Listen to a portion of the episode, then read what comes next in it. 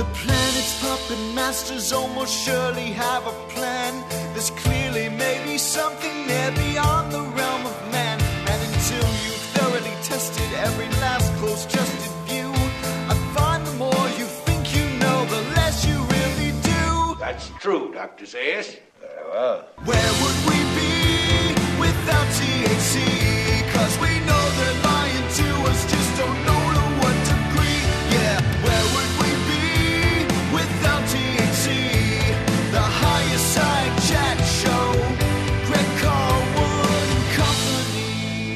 All right, higher side chatters, if you dare to look between the seams of cubicle life and constant screens, you will find a Pandora's box of strange and paranormal stories that suggest a world full of weirdness far more interesting than what you see in the sideshow circus of tabloid news and political infighting. A world the shadowy puppet masters would rather you just not know about, a fact made obvious by even the most simple of understandings of the societal latticework on which we're shaped and grown the making illegal of any door opening compounds, the complete lack of education or cultivation of natural journeying and meditation techniques, engineering a culture of ridicule and doubt in which people are discouraged from even sharing their own experiences, and a secretive and compartmentalized government that stonewalls any inquiry into such silliness as alien races, underground worlds, or multidimensional entities. Well, lucky for us, today's guest is not bound by the powers that be or disillusioned by the smoke and mirrors or shiny distractions meant to steer us away from such areas. He is the legendary Brad Steiger, author or co-author of over 170 books and writer of over 2,000 articles on the unexplained since 1956. His newspaper column, The Strange World of Brad Steiger, could be found in over 80 newspapers in the 70s, and he's been talking on the airwaves about such weirdness longer than I've been alive. Hot off the heels of four new ebooks in his Real Nightmare series, the Papa Bear of Paranormal, Brad, my man, welcome to the higher side. Thanks, Greg. Delighted to be here. Yeah, it is a real honor for me. I've definitely been reading your work and hearing you on shows like Coast to Coast going back probably to high school about half my life. So, Yeah. you know, to have you here on my own show, it's a bit surreal. It's very cool. And you've had this great career writing about weird stuff, but like a lot of people in this field, that trajectory, it really comes from a few unexplained experiences in your youth, correct? Yes, yes, that's correct. I really had no choice growing up in a haunted house the way I did. It had been the old stagecoach stop, and that kind of speaks right there, you know, that something might be hanging on. And the old timers in the area would tell me how the the James boys stayed overnight there before they went up to Northfield, Minnesota for the big Northfield raid and all kinds of stories that went on. And um, the night visitors that we had, uh, my sister and I became insomniacs because of being awakened so many times. And we joked that there must have been a lot of passengers that missed the stage because they're still walking around in our house. yeah. It is so interesting that you note that your farmhouse was built on the site of that old stagecoach stop because, you know, in magical practice, when you want to find spirits, it's common to go to a crossroads. And it seems like you kind of grew up on one. Absolutely. Absolutely. When I was just a wee lad, of course, there was a nice stream running by where the horses could water and so forth and, and places where they could feed. And before we tiled all that, and then we had the phenomena, of course, when we tiled the creek of having fish come up in the cornfield, which was always when- in the heavy rain I'm talking about. Huh. So it was a, a place that, um, and interestingly, because people will ask, what happened? What would happen today? Is it still that way? Well, interestingly, we tore the house down when I was a senior in high school, way back in 1953. And it didn't matter because being frugal Scandinavian Americans, we used a lot of the same lumber Hmm. and that seemed to have brought the entities there. So we still had not so much the traffic where they're going through at night, but the thumping and the bumping and what we kind of call shadow people now. But but it's interesting to note that somehow if an area is haunted, it stays that way. Mm-hmm. And you can talk about, you know, as they do on some of the television shows, you know, doing exorcism or having electronic devices. But really the only instrument that measures and takes notice is the human brain, the human, us, us. We're, we're the mm-hmm. best ghost detectors.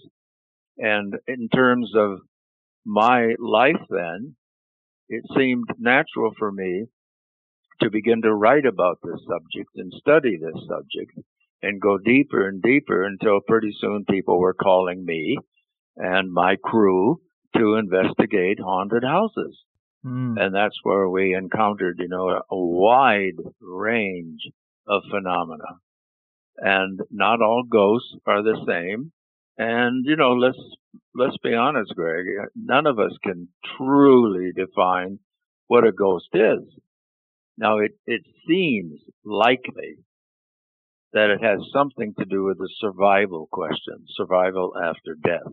Mm-hmm. But is it really our parents? Is it really grandpa? Is it really a friend appearing?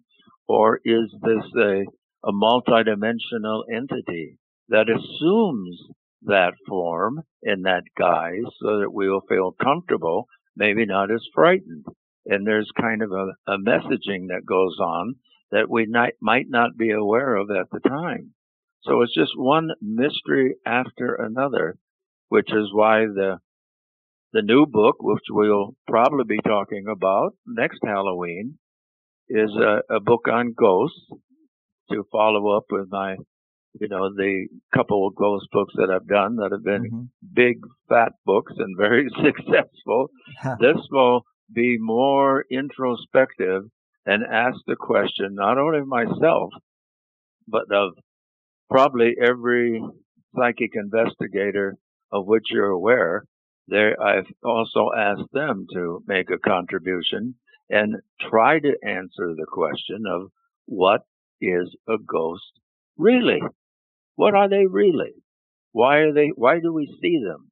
And we have been seeing them for 50,000 years because we have the cave paintings of that indicates that at that phase of our development, and even Neanderthal, Neanderthal, not just Homo sapiens, is doing the paintings that clearly indicate that there is a spirit self or a ghost self in addition to the individual who's doing the painting. So we've been seeing ghosts for at least 50,000 years. Right. And I do love those cave paintings. They are so amazing. And you're right, these intelligences are really hard to get a handle on. Are they lost dead humans? Are they something else? It really is tough to know. But one of the phrases that I've heard you say before that I like so much is there's no dogma in the paranormal. And that kind of speaks to exactly what we're talking about. It really is hard to kind of come up with one answer. Yes. And uh, Sherry and I coined that, and we say it often because in the day when we would go out and do seminars practically every weekend and be gone weeks at a time, uh, we met many people who they wouldn't call it dogma. Of course, they would call it true belief. Mm-hmm. And we, that began to rankle us a bit. And we're not the argumentative types, but we then begin saying, well, there really can be no dogma in the paranormal. And I really appreciate that you heard that and you remembered that. Yeah, it is a great line. And, you know, one of your new ebooks we decided to focus this on is Alien Strangers and Foreign Worlds. And I'm curious because a lot of researchers do blend the worlds of ghosts and aliens or consider that they might have more overlap than we used to think. Where do you come down on that idea? Oh, yes, yes, yes. I uh, well, we'll go back at the beginning, since I know we have uh, plenty of time to talk tonight. It's not one of those where we rush and have to do so many before the commercial comes and so forth. On your program, I get the sense we can just talk, right? Absolutely. So I was writing the biography of Rudolph Valentino. Mm.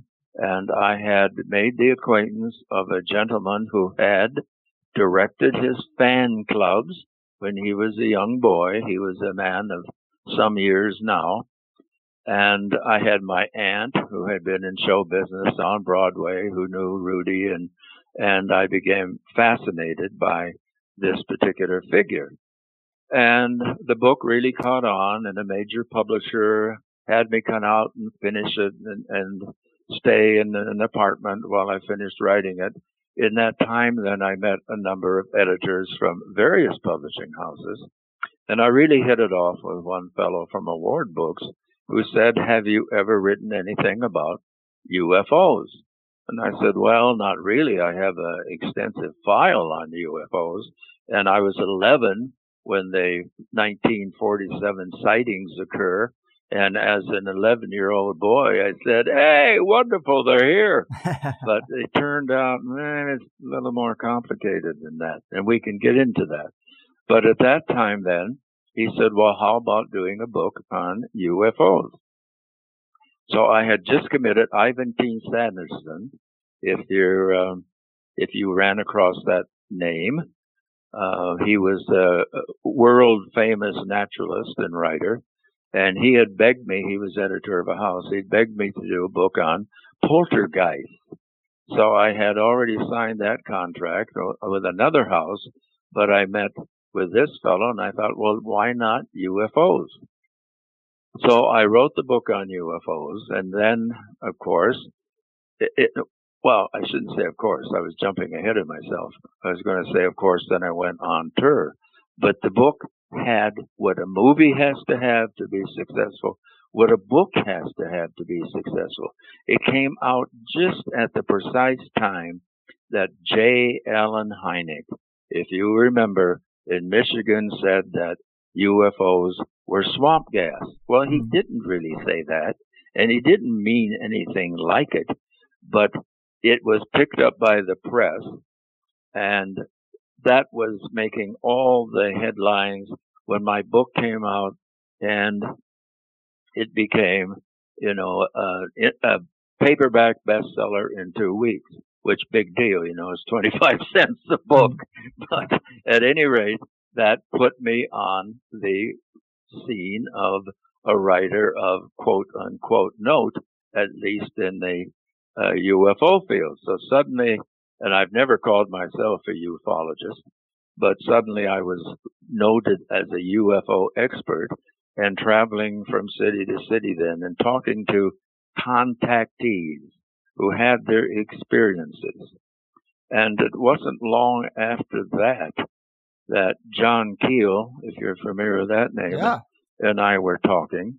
And I said, you know, I feel like I'm back in the spiritualist camps. I feel like I'm back, you know, with the mediums because these people are talking about meeting aliens from outer space, from another planet. But what they're talking about and the messages they're giving is what you would hear in a spiritualist camp. Yeah. Which I had attended many, you know, as part of research. And so I began way back then in the 60s to say, you know, do we really have entities from outer space or do we have the same old entities maybe feeling a little jealous of our interest in science saying, hey, we can dress up in spacesuits. we can say we're from outer space. We can keep interacting with you. Maybe, you know, we're smart enough to accept the evolution of types, of archetypes. And now, of course, we have ancient astronauts, we have all of these beliefs saying that the interaction took place. Well, here again, there is no dogma, right? Mm-hmm. So, but I began to suspect then, and because of personal experiences I had, this is one of the most astonishing of my life, and I I can't remember I ever told it on the air before. Hmm. But after the book came out, I was with, I had taught high school in Clinton, Iowa, right on the Mississippi. And friends of mine uh, were still there, a writer friend. So the family went down, we were visiting and so forth, and my friend was saying congratulations on this book on UFOs, and the kids were saying, oh, UFOs. And then we saw, honest to God, UFOs swooping through the sky. And they appeared to be going out toward the Mississippi. Now, when I lived there as a teacher, I had this one particular place that I would like to go. Uh, I don't hunt, but I do enjoy target shooting. And it would be down by the river. No one was there. I could put up cans and shoot. So I said, they appear to be going toward the river. Let's follow. So we went down, parked in this place I was familiar with, and we saw UFOs descending to the ground and then UFOs taking off again. We saw them soaring to the sky. They would face each other and shoot little jabby, it looks like electricity or lightning bolts at each other. Now they didn't seem to be hurting each other. Maybe they were energizing each other. So I saw this complete show that made anything that would come on Star Wars. I mean, this was Star Wars 40 years ahead of time. and, and the whole display, and my friend and I were just goggle eyed. And I thought, you know, everything I wrote about in the book is true. They're here and we're witnessing. This has got to be in the papers. It's got to be every papers, the whole town, the whole Mississippi Valley down there, Clinton and Davenport, Rock Island. They all have to have witnesses because this is an incredible panorama in the sky. Not a word. Not a hmm. word. And we kind of hinted at a few people. We were the only ones who saw that. And it was so profound, I have never forgotten it. I can see it in detail as it appeared. I can see the maneuvers they did. Mm. Now, it took me many years. In fact, it took until Sherry and I were in Peru.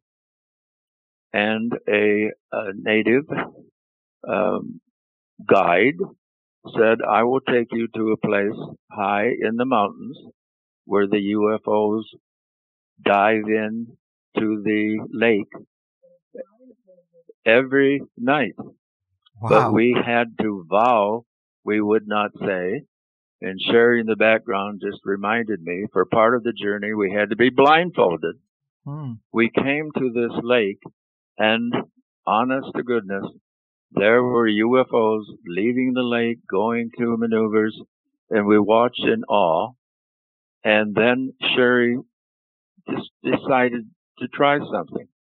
She mentally asked them, go to the left, go to the right, and they followed her suggestions or commands. Hmm. That's when I realized, and don't take this in, improperly or incorrectly, please, Greg, but that some of this, whatever we want to call it, manifestation can be for individuals. Mm-hmm. In other words, the show in on the Mississippi, the display in Peru wasn't just for us, because surrounding us were um, Aboriginal people, barefooted. It was too cold for us to be barefooted, but they were carrying their supplies or perhaps things they're going to take to the market the next day. They would stop and look, but they were familiar with seeing the UFOs go in and out every night. So it was no big deal to them, but it was a big deal to us and pro- provided us with another link to what may be going on. Mm-hmm. Wow. Yeah, that is a great story. And I definitely agree with you. There's a psychological component to these things for sure. And another fascinating thing that people should probably know is that your wife, Sherry, also an author, she worked closely with Dr. J. Allen Hynek, one of the people who, of course, was an official scientific advisor for the U.S. Air Force's study into UFOs.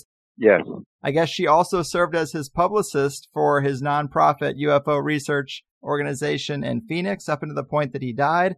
And that's pretty amazing. That puts her pretty close to the inner circle. I'm sure she's gotten a lot of insight from that proximity, wouldn't you say?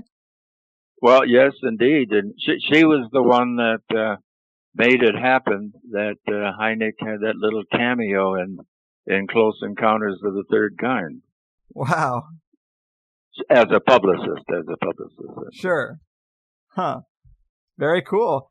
And you being 11 years old during Roswell and all of the weirdness of 1947, that's just so crazy to me.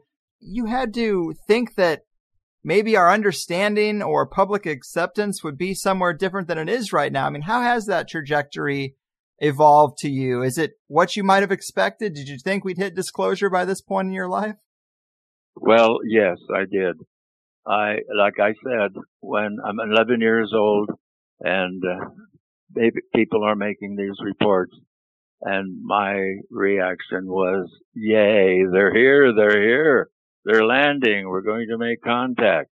Yeah. But I have to add something because just within a few weeks of that, I suffered a terrible farm accident in which I died. Hmm. And the town doctor, the village doctor, my uncle and my father decided to make a run to a surgeon in Des Moines. That, and that there were no super highways then, but they thought he might be able to. I should say I was dying. I wasn't dead then. but the word was, of course, that I was on the way. Well, I had a near death experience then just weeks after the big UFO sighting of which I was so exciting, mm-hmm. excited. So I think pieces came together while I was out of the body. Now, interestingly, and again sharing this with you, I didn't see the classic tunnel. I didn't see the classic angels. What I saw was geometric designs that somehow spoke to me. Hmm. I would say, you know, first, I don't want, I don't want to die. And then these designs appeared, which I understood. You know, don't worry, if you do, the world will go on. So I didn't, I realized then I was not integral to the Earth's survival. but then I would ask questions that were the meaning of life. And is there a purpose to life? Is there a plan to life? Is there a course? And every one these designs would shift and shape. I can see them today as I'm talking to you and somehow they spoke so I could understand. I had never seen anything like it until Sherry was doing a seminar on healing and she had chosen to use various geometric designs. She had been guided to use these particular geometric designs and that's when I saw the designs, many of them that I saw during my near death experience. And people claim during their healing session to be able to hear again. Some claim to have been cured. So whatever this intelligence is that communicates with geometric symbols and designs is incredibly powerful and maybe what guides the entire universe. Hmm. Yeah, I am right there with you with the geometric shapes thing. And can you give us any more detail about the meaning of life according to these shapes? You know, the the strange thing is I came back with what I knew was the complete program for the continued existence of Earth. but I can't articulate them. Mm. It was like I knew, I know when I came back at 11 and, and it was a Roman Catholic hospital and the nuns were around my bed and they said, they said, you have been someplace. Tell us, tell us. And I tried to tell the nuns. In my room, there was a little girl who was dying. Her parents were, of course, sorrowing, grieving. And the nun said, ask him because he was there. He saw, he saw the other side. And I was just led, and I don't remember now, but I spoke to this couple, this grieving couple, telling them where their daughter would be going and what would be taking place. And it was a sad, grieving situation now, but it was a moment of happiness for their daughter because she was born with a with a situation that would have uh, tormented her all of her life. Uh, it would have been a lifetime of, of pain and suffering for her. Hmm. So I, you know, it was strange because I'm 11 years old and here I am like a prophet speaking to this grieving couple. Now, as far as the meaning of life, I think we all know and we can all have these moments. I, I would not presume, Greg, to lecture someone on what's going to happen and so forth. Uh, I tried to do that in my books. Sherry and I tried to do it in our books to give indication. And we're having, you know, we're having now in, in the, like our most recent book, we're having top scientists. I mean, scientists who had been with the Pentagon and now retired Mm-hmm. And they're sharing with us and they're sharing their concepts because they have read either one of my books or one of our books and they recognize the truth of what we're saying. And, and we're getting some just wonderful, wonderful scientific minds to recognize the truth of other worlds, other consciousness, other realities, and other beings, intelligent beings. It, it's becoming more exciting every day. And now that I'll be 82 in just a couple of months, you know, mm. I look upon all these things as it, it was so fast, you know. it seems like I was 11 only yesterday and now that many decades and that many books and that many lectures and that many sharings and i recognize again the the circle of life that we are all walking that we are all striding and the gifts that we are given whether we recognize them at the time as gifts i mean my father picked up this battered shattered boy in a field my sister is going hysteric because she she was driving the tractor and she was I, I my fault. I she was only seven years old, but I said, "Sis, you can drive the tractor, and I'll do this." Well, I fell and was run over by horrible machinery that just really cut me to pieces. But uh, I survived that, and I realized then certainly I had a purpose and with the near death experience that was underlined for me, what I I see now in some of my biographies that it says Uh, I had been a Lutheran until that time, but after my near death experience, I left the Lutheran Church. Well, come on, I was 11 years old I didn't have any idea. In fact, I had been groomed. Everyone in the little village thought I was going to be a minister from the time I was about eight years old.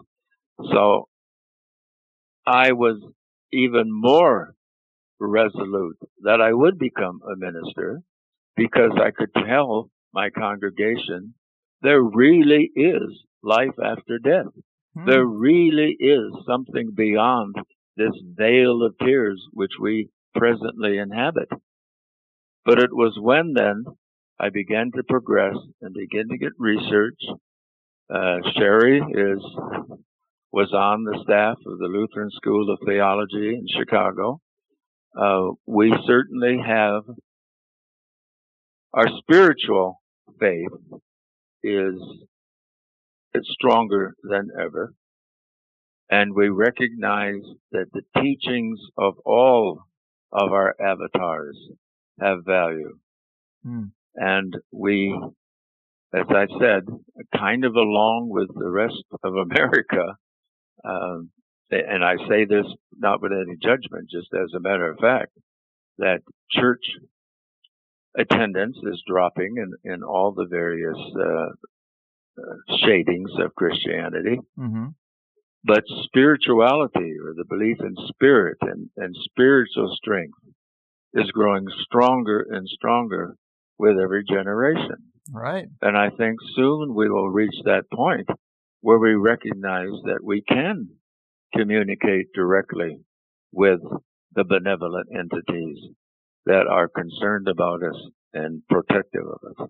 Absolutely. I think you're spot on there because people I just think have been disillusioned by the religious authorities, but yet instead of rejecting everything, they have these personal experiences like you've had and you just realize, well, I can't throw everything out. You know, no. maybe I don't want to listen to these guys at the top of the pyramid asking for money, but that doesn't mean there's nothing going on after I die. And man, I'm sure being run over by a tractor is not fun, but it's hard to put a price on a peek behind the curtain, especially in that crazy year of 1947.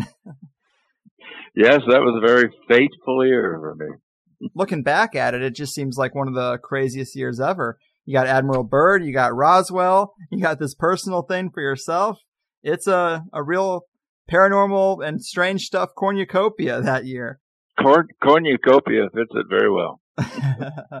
and another great example of just how long you've been in the game is the Shaver mystery. One of my favorite stories, but Richard Shaver, of course, is the guy who claimed to discover these subterranean human-like creatures called the Dero. They claim to be a slave race that now inhabits the underground cities of their ancient Lemurian overlords. It is just great stuff, but the story comes from Richard Shaver sending his story to Ray Palmer, who is the yeah. editor of Amazing Tales. And you've actually sat down with Ray Palmer in person before he died in the 70s and talked to him at great length about the Shaver saga, it seems, right? Yeah, what a great guy Ray was. I mean, what a great guy. And, you know, the first thing, I, I don't know if you would know this, but he was a little person. Hmm. I mean, he couldn't have been uh, five feet tall. And so, of course, he originated Fate magazine before Kurt and Mary Fuller took over, and he was writing the Ziff Davis science fiction magazines. So in, he was Mr. Amazing Stories, but he was also Mr. UFO at that time. And when I came, you know, again, I couldn't help. I didn't say anything, but I just kind of, my eyes widened and he laughed and said, go ahead and say it. I said, no, I know you've heard it enough. He says, yes. People say, well, you came in a flying saucer yourself. but of course, he had spent his entire life working with the mysteries that so many of us have perpetuated. He really was, he was a little person. He was a giant. He was really a giant. Mm-hmm and and such a, a warm and, and uh, gentle man and loving man. At any rate, I had actually gone over to visit him because of the you mentioned it before, you know the the hollow earth with the Antarctica connection. Mm-hmm. That we had this great explorer who had all the legitimacy of his research going over Antarctica and seeing this opening. So I wanted to find more about that particular situation. But what we got into then, of course, was the shaver mystery because I just could not resist talking about it. Now, Ray actually said that he had gone to Shaver's home And one night then, he had heard what he was convinced was the voices, the voices coming from the subterranean world that they inhabited. But I think, you know, I can't help applying how this is part of our literature, part of our mythology, the hollow earth. Because if we look at the Hindus and we look at the many of the Eastern religions and some of the, uh, we look at the Romans, they did believe in a world in the caves. Right. Deep within that were survivors of some Atlantis type disaster. Now, we're not saying it was Atlantis, but it was a world that had been destroyed. And then others, of course, see it as the home of the gods. Now, if I should mention that these four books were put together kind of as a Halloween surprise for me by my publisher and by some of the staff. Awesome. If I had selected the order myself, I would have put the chapter of the hollow earth, a haven, haven for ancient beings, because I, I guess I just like to do things in, you know, my order of things, which, uh, you know, we all think is the best one. Sure. But I, I think we need to know that this is nothing new for our species to believe that there are gods. Now, in the Hindu Buddhist traditions, we call them the Nagas. And we have the Mahabharata, we have the Ramayana, and all of those works that, that talk about these marvelous creatures, uh, both magical and divine, that live there and communicate with us either mentally or from time to time. They walk among us. So Richard Shaver, when he began to claim this particular experience, could have indeed, I'm not saying copied the idea, but certainly he could have been inspired either on one level of consciousness or another by this group knowledge, by this uh, this racial memory that we have. Mm. Because even though you might say, well, I'm not a Hindu and I didn't grow up in India, I believe, you know, that we still, we have that interspecies communication, whether we're aware of it or not. That's why we might go to a movie and sit and watch, and it might be about a foreign country, and we say, this is really familiar to me. I, I feel like I lived there. Well, some people say, I had a past life there, I'll just bet. Mm-hmm. But then other people will say, well, not a past life, but maybe we really are a group mind. Now, we live by a, a pond fed by a creek and we've got like, uh, you know, a thousand geese out there now because they're flying south. And Sherry and I sit there just astonished at seeing the group mind of these various flocks. Mm. It, it's just amazing how they'll be quiet, they'll be not moving, and, and all of a sudden, 50 of them might just suddenly take off, just all as one, as one mind, as one bird, as one pair of wings. And we can't really say because, you know, we have so many of the same genes within us of all the various creatures on this earth. Some of them more and some of them less. Right. And we don't know. We can't say. There again, there is no dogma. We can't say how much of this is just group mind. Maybe we, when we dream at night, I'm sure we've all dreamt of being in a foreign country or speaking a foreign language. And some people wake up and, and there's a residue of that. They're still speaking some a foreign tongue. We probably recognize that in our children when they wake up sometimes and as if they are speaking a, a foreign tongue until they're fully awake. Well, you know, we laugh and just say, well, that was a little babble, but was it really?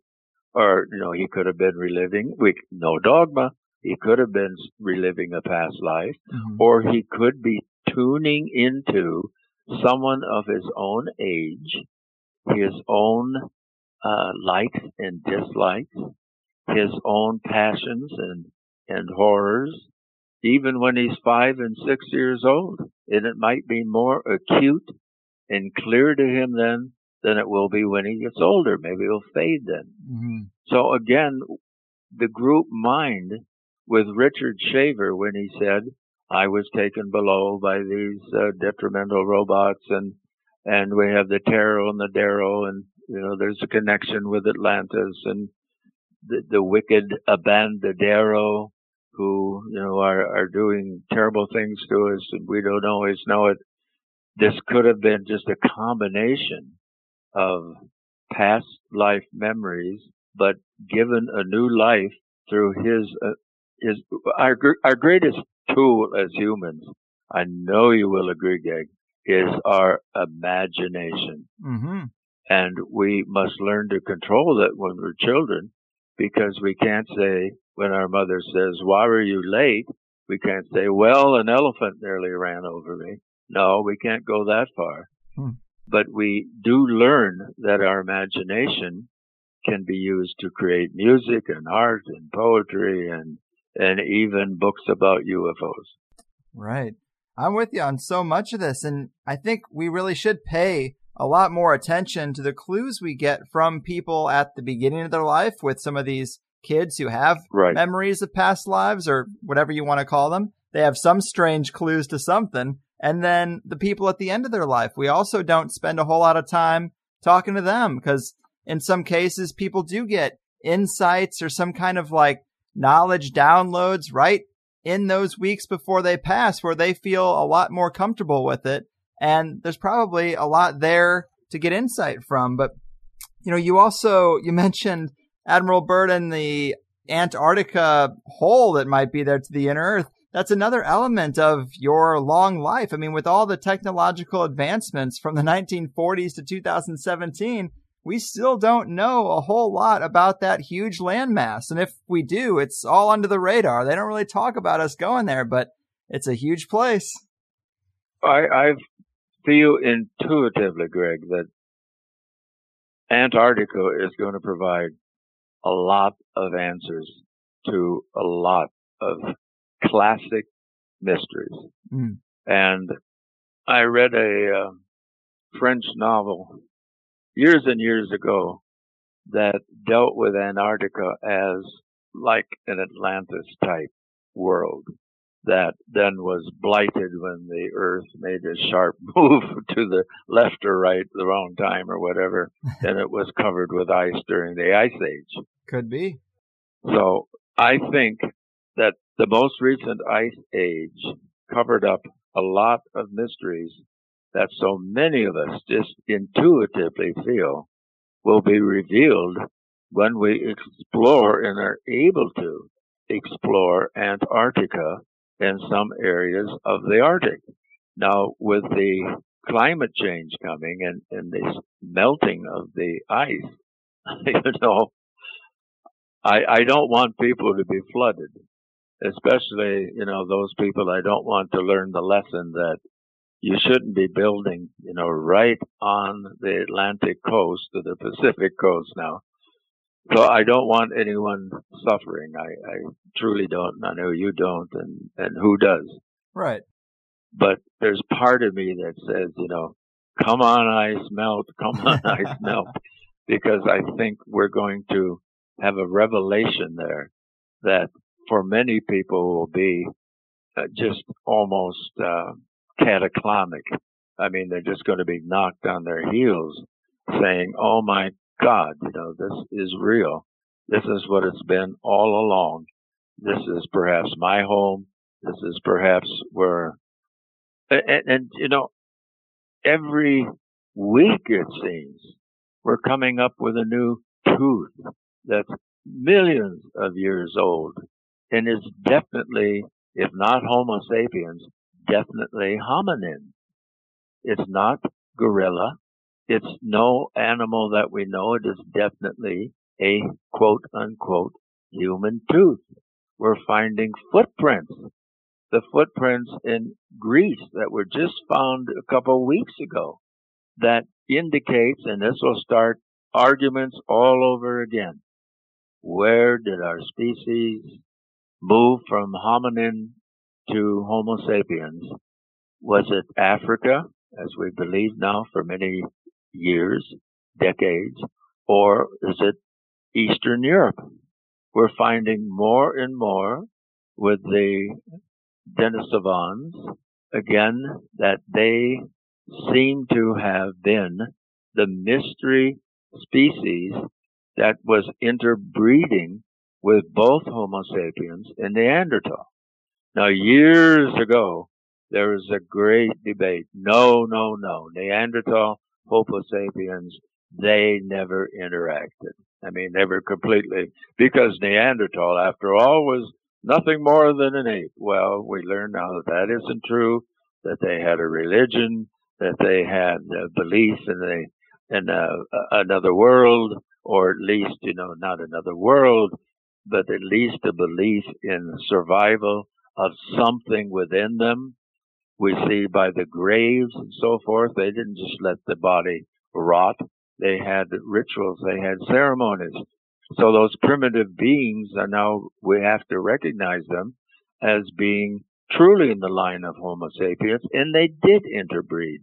Well, now the Denisovians that we found in Siberia, it appears that they've been interbreeding with both Neanderthal and Homo sapiens and all the other hominins in between. Who knows? Who knows? But this is happening. We cannot say, as they did when I was in college, that man evolved at a certain time and Neanderthal was, well, of course, I had going to a Christian college as I did. We were taught in Bible class that even the bodies that had been found or the skeleton that had been found, the earth was only, of course, five, six thousand years old. Mm-hmm. And these were just people who had severe back problems. They were crippled by back problems. Uh. They were not a species. They were not humans. Well, now, of course, that is maybe still cherished and retained by, by a portion of our population, but nowhere near the people who are willing to accept that we have been here much longer than we think. And my book, Worlds Before Our Own, uh, which, you know, came out before any of the other books on, on that particular subject, uh, has always been a favorite of mine because again, writing just not wild theories, but just listing the erratics, the objects that have been found where they just don't belong, where according to conventional history, conventional archaeology couldn't have existed at that time. And we're finding more and more bits and pieces of bodies that indicate we've been here a long time. Mm-hmm. Yes, it definitely seems like the past is more like a soup of humanoids, even things as small as pygmies up to giants. It just seems like there's been quite a few life forms, then they seem probably, I would assume, as intelligent as humans, just different. Mm-hmm. Mm-hmm. And again, the the interbreeding, we kind of chuckle, you know. Well, I'm a pure blood so and so. There's no human walking on this earth who can say he's anything other than human? I mean, the pure blood and so forth. Uh, we see that the Eastern invasion, though it wasn't an invasion, but with the Denisovans and other hominins we're discovering, began moving toward Europe, hitting then Scandinavia, and then moving down. So that's when the the interchanging and the interbreeding uh, just was really accelerated. And we're going to find more and more, you know, that who are we as a species? Who are we really? that has fascinated me all my life. And again, it is that area of the mind, the body, and our spirit that has obsessed me and Sherry. Hmm. We think, you know, so often that, you know, when it comes to misfits, mm-hmm. we go back to our early childhood and see that we've always believed these things in spite of what everyone else around us might be saying. And you learn, of course, to uh, sometimes keep your mouth closed. But basically, you learn, hopefully, as writers, you learn methods to put your heretical ideas down on paper in a manner that people can at least read them and consider them. They don't have to accept them, but at least consider them. Hmm. Yeah, and in terms of interbreeding, one of my favorite comparisons to get into the weird end of the pool is grays and fairies, you know, because a lot of the old stories, yeah. they kind of mesh except for the cultural overlay of sci-fi versus fantasy. Right. They're functionally the same story. They check a lot of the same boxes and it's just very weird. And the interbreeding angle is interesting because maybe beings used to be very diverse. Hindu and Buddhist traditions talk about the Naga as an ancient semi-divine reptilian race that many elite families over there claim to have in their ancestry. And mm-hmm. it's not mm-hmm. just in the East, of course. The lore of Alexander the Great said he was the product of his mother Olympias mating with a serpent god. That's right. The rumors still swirl about the royal family and reptilian origins, so maybe there is some real story there. Well, there is certainly something there that we should respect at any rate, you know. And we should never, when we hear these things, say, oh, that's just bunk or I, I just can't handle that. Take a moment and, and you can handle it. If you take a moment to look at things objectively, you can see how you can fit them into your own worldview. Mm-hmm. If you have the courage to recognize that you ain't always right. Amen. And of course, you being someone who compiles these strange stories and has been getting reports for decades, have you gotten any reports in modern times or heard recent stories that involved openings to the inner earth or beings that live underground? Well, yeah, I, have received some very convincing stories, uh, but that's really a tough one, Greg, because I'll get a story from maybe uh, three or four people as a group going through a cave, exploring it.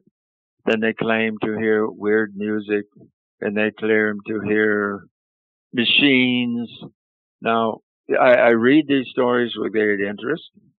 Uh, sometimes uh, I'll even quote them as, as a possibility in one of the books which I have done. But again, I, I do present it as uh, a lot of people make up things for the attention. We we can't deny that. And some of the I just was sent a story. You may have seen it too. Some ranchers who are selling their ranch because they claim that aliens are coming and and molesting the wife and beating up the husband and now, uh, this is where, you know, I, this type of thing, way back in 1966, when I decided to, you know, expand the nuts and bolts, at least in my writing and my thoughts, to include, you know, that this could be simply, not simply, this could be an extension of the type of uh, supernatural beings and entities that we believed in for thousands of years. Mm-hmm.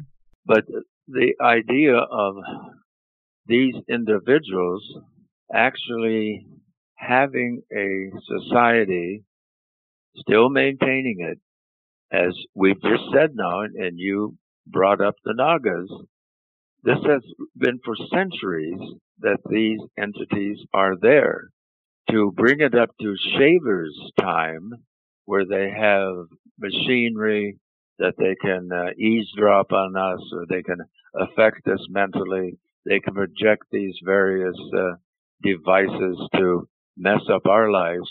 That's again courting fear. And then the fear aspect has just been too much of this. So, so the couple then who, I mean, I've read their story. They're trying to sell the farm now or the ranch. Uh, if they think this will bring UFO buffs to bid on it or what, maybe, maybe that's their plan. But their story, I think, is just so wild. And, and so, and, and again, why would we have entities from another world come down and beat up ranchers? I mean, they've got to be on the White House lawn. They've got to be making appeal to our, our world leaders, not beating up on ranchers.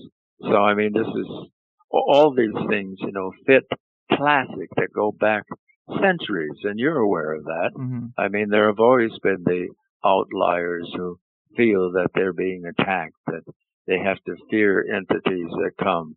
And we have vampires, we have werewolves, we have all those creatures at our disposal. And we use them whenever we feel there's no other explanation. It has to be the devil who made us do it. well said. And as we're kind of getting close to the end of the line here, since it is the Halloween season, I wanted to ask you if you could maybe hit us with a story that you find most creepy, maybe something that's gonna keep people up tonight. Oh wow. Well, I'll tell a personal story. Sure.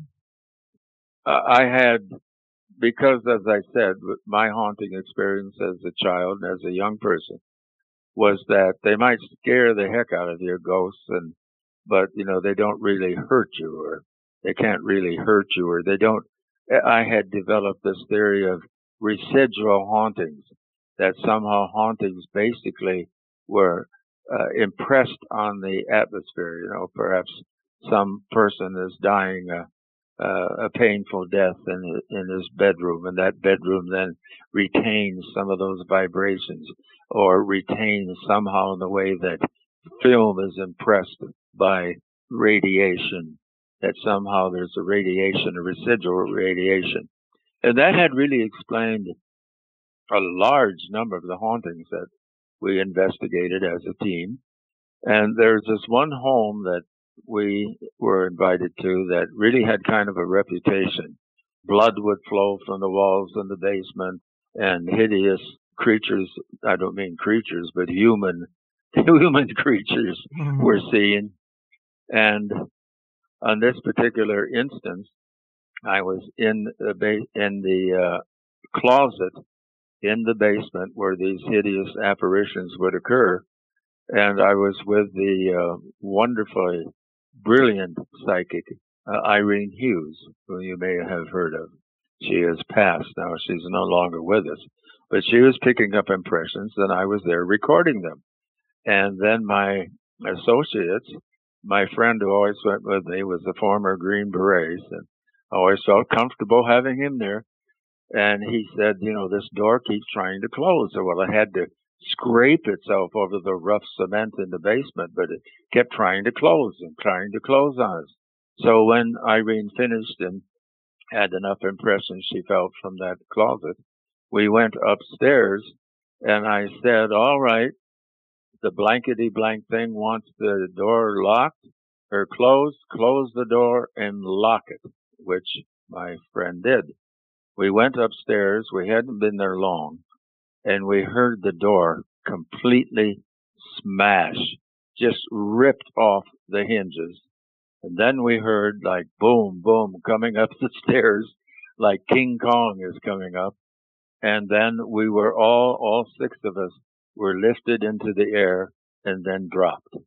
Now, I realized then you can't make dogma about ghosts either.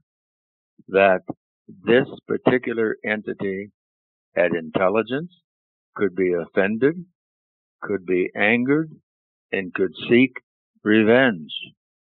So, for those who venture forth on Halloween, and you think you hear a thump or a bump that you haven't heard before, and you're wondering what it may be, it's probably best not to curse it or insult it, hmm. but to maybe just have an attitude of of welcome or, okay, you have your world, I have mine. We live in peace. Man, yeah, I guess it is a creepy, strange, scary, wonderful, beautiful world out there. Yeah. Man. Well, this has just been so much fun. I love it. Before we go, do remind people about the wide range, the wide plethora of stuff you've got out there and where they can go to get it. Well, the best place, of course, uh, is uh, Amazon or Barnes and Noble or one of our marvelous mail order stores which exist now. Hopefully it's in your local bookstore, but if not, that's the place to get the books.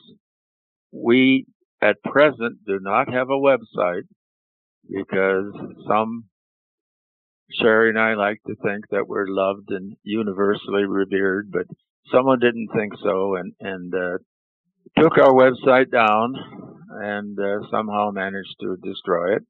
So she's working on a new one and that will be up soon, but we have nothing now, regretfully. But you can also contact us. We like to hear from people directly at Brad and Sherry, S-H-E-R-R-Y, Steiger, S-T-E-I-G-E-R, at gmail.com. And uh, we wish everyone a very spooky and safe Halloween.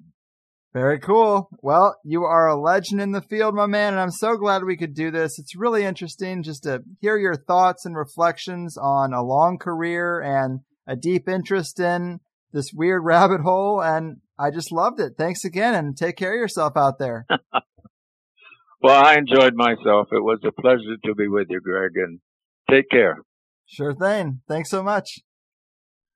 Hocus pocus and hallelujah, people. I hope you enjoyed that ride. Like I said, Brad Steiger is just a guy I've been familiar with in this scene for a long, long time, and I do occasionally seek out guests that are sort of fanboy fodder from my youth. Guilty. The problem is that a lot of the time, these older guys are really stuck in their ways with a particular perspective. You see it all the time. And so if I'm going to reminisce and re examine some of the conspiratorial glory days, Brad is the perfect dude for that because I love his no dogma approach. I also think we gloss over the value of a life that's just been around for 80 plus years sometimes. Also, I know that some people probably aren't a fan of the classic landline phone call quality, but for years and years, that's all we had, and today that's what we get. You know, my original plan was just to run through the stories in his collections, but we could really do that with a lot of guests, and not everybody was around in 1947. Not everybody sat down with Ray Palmer personally, and not everybody married an assistant of J. Allen Hynek. So I switched gears and really just asked him more biographical, anecdotal questions for the general conspiratainment archive. Because to have seen Roswell and the first reality show president, or just fill in the blank with any recent aspect of life, and I just think, man, you nailed it. Get in when the events of 1947 are some of your earliest memories, come of age in the 60s, stick around to see the internet, 9 11, and just get a whiff of the collapse and then get out before everything falls apart. That is how you pick a lifetime, people. I think about that. It's hard to know if I picked it right yet, because, yeah, I caused myself just enough personal hell with a decade of grueling retail at paycheck to nerve wracking paycheck wages, and then found podcasting just as it was really becoming feasible. But we'll have to see how the next few decades unfold. Maybe someone will be interviewing me at 80 because they can't believe I actually remember a time when phones were still attached to the wall, but I also lived long enough to see the majority of humanity make the transition to cyborg. We just don't know. And another thing is that I never ever really go for these shows on ghosts in a classic scary paranormal sort of sense. I just think too many shitty ghost hunter shows ruin that for me.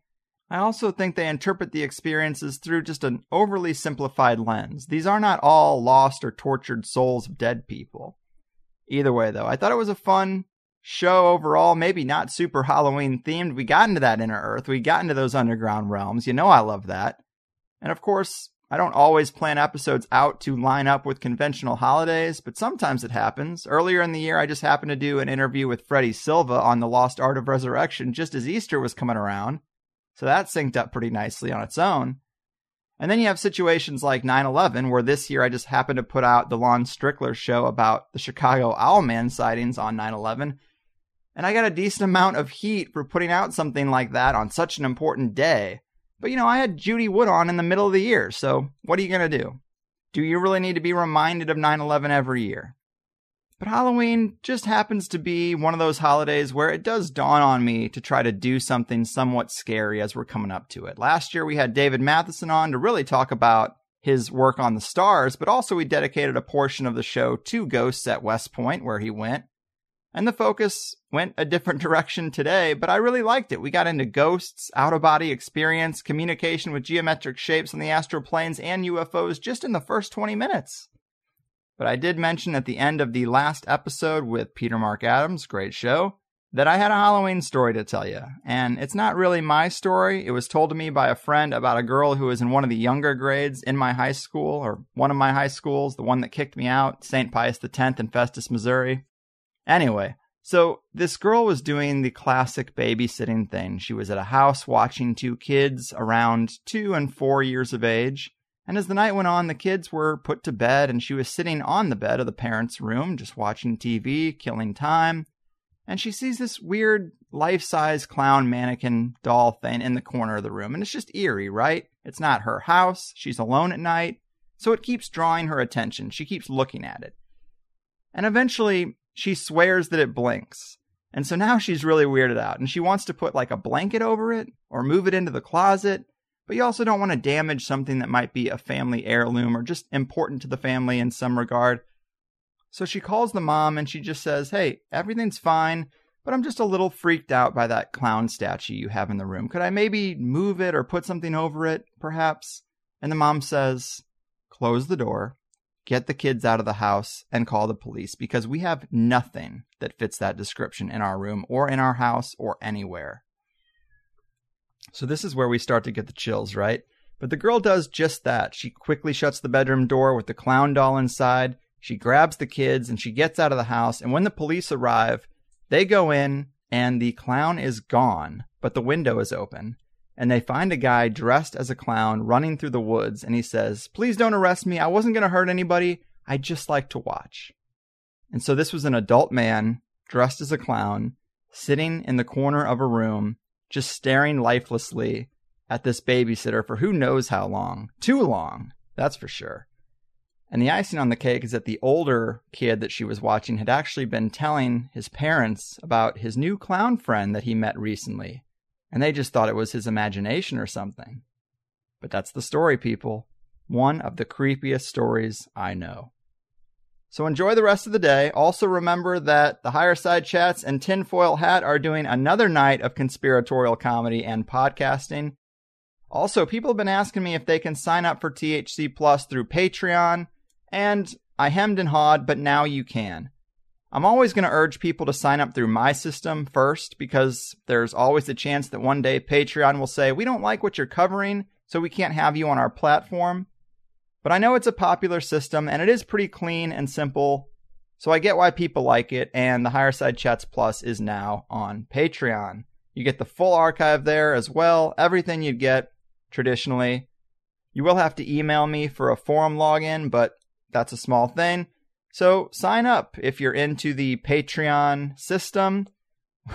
Already we got $26 coming in monthly so far, so big deal this Patreon thing. Also, I'm putting out a call to see if the Higher Side Chats has any listeners out there that are skilled in animation. I'm not looking for free work. I know animation is tedious and generally pretty expensive, but I'm hoping maybe we can work out a little bit better of a deal than just hiring some random freelancer. But I'd like to get some highlight clips animated to promote the full length episodes. Maybe just take some of the best stories or responses, like five minutes or 10 minutes, animate them and throw them out on YouTube, I think that would be pretty awesome. There's some pretty epic things talked about, and people would be drawing multidimensional entities, UFOs, the demiurge himself, all kinds of crazy stuff. I just think it'd be a good, fun project. You see a lot of podcasts doing this now, but it's always just animated clips of the host and guests sitting by the microphones, and that's not what we're looking for.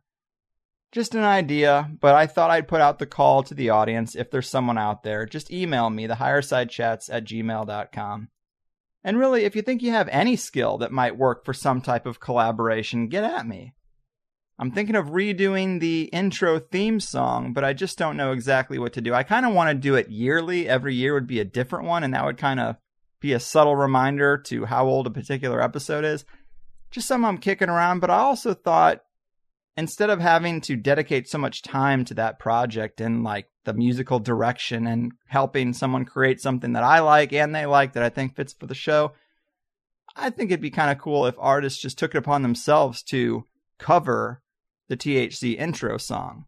Just use the same lyrics and make your own version. That could be kind of cool to play a different one all the time where the words stay the same.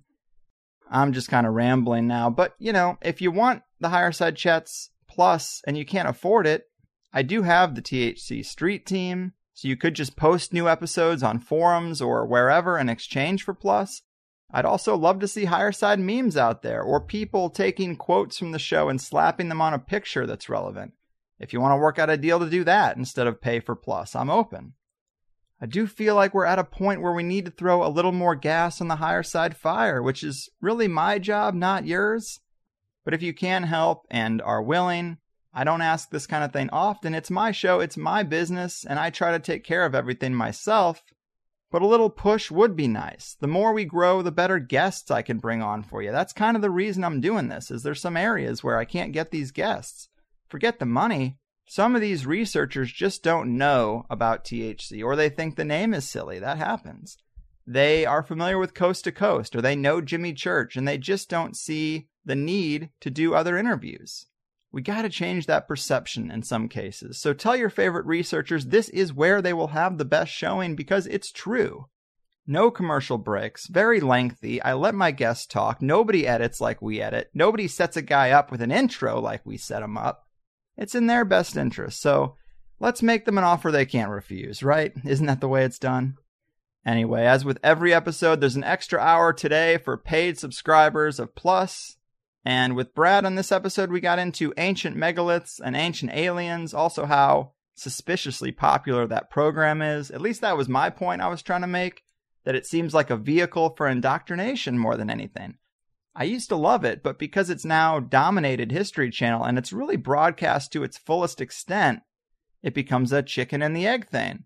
Did they really just play it more often because it did sort of go viral in a sense and money is money, so screw it?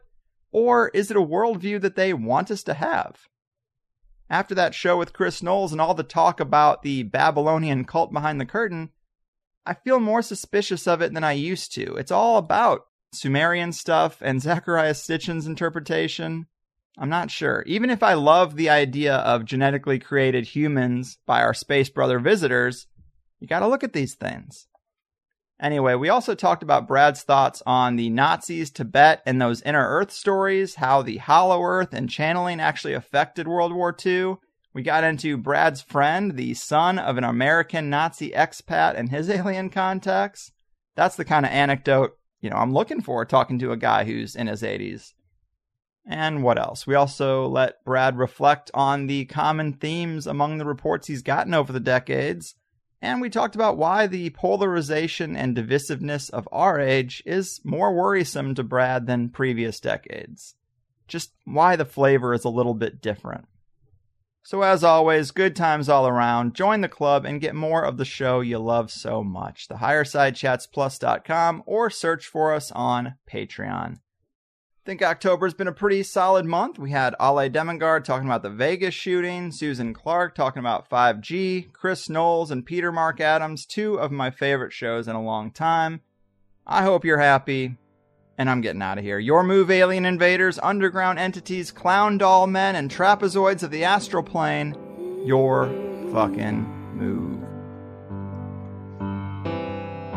Woke up this morning with light in my eyes, and then realized it was dark outside.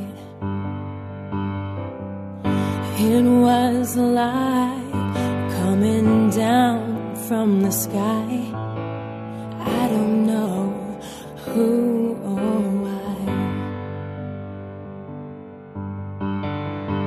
Must be those strangers that come every night, whose saucer shaped light put people uptight. Leave blue green footprints that glow in the dark. I hope they get home alright.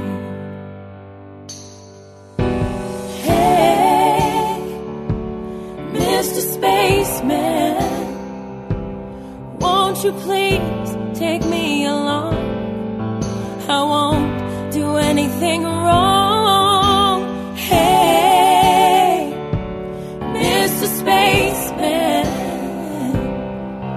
You please take me along the high side? Woke up this morning, I was feeling quite weird. I had flies in my beard my toothpaste was smeared. I opened my window,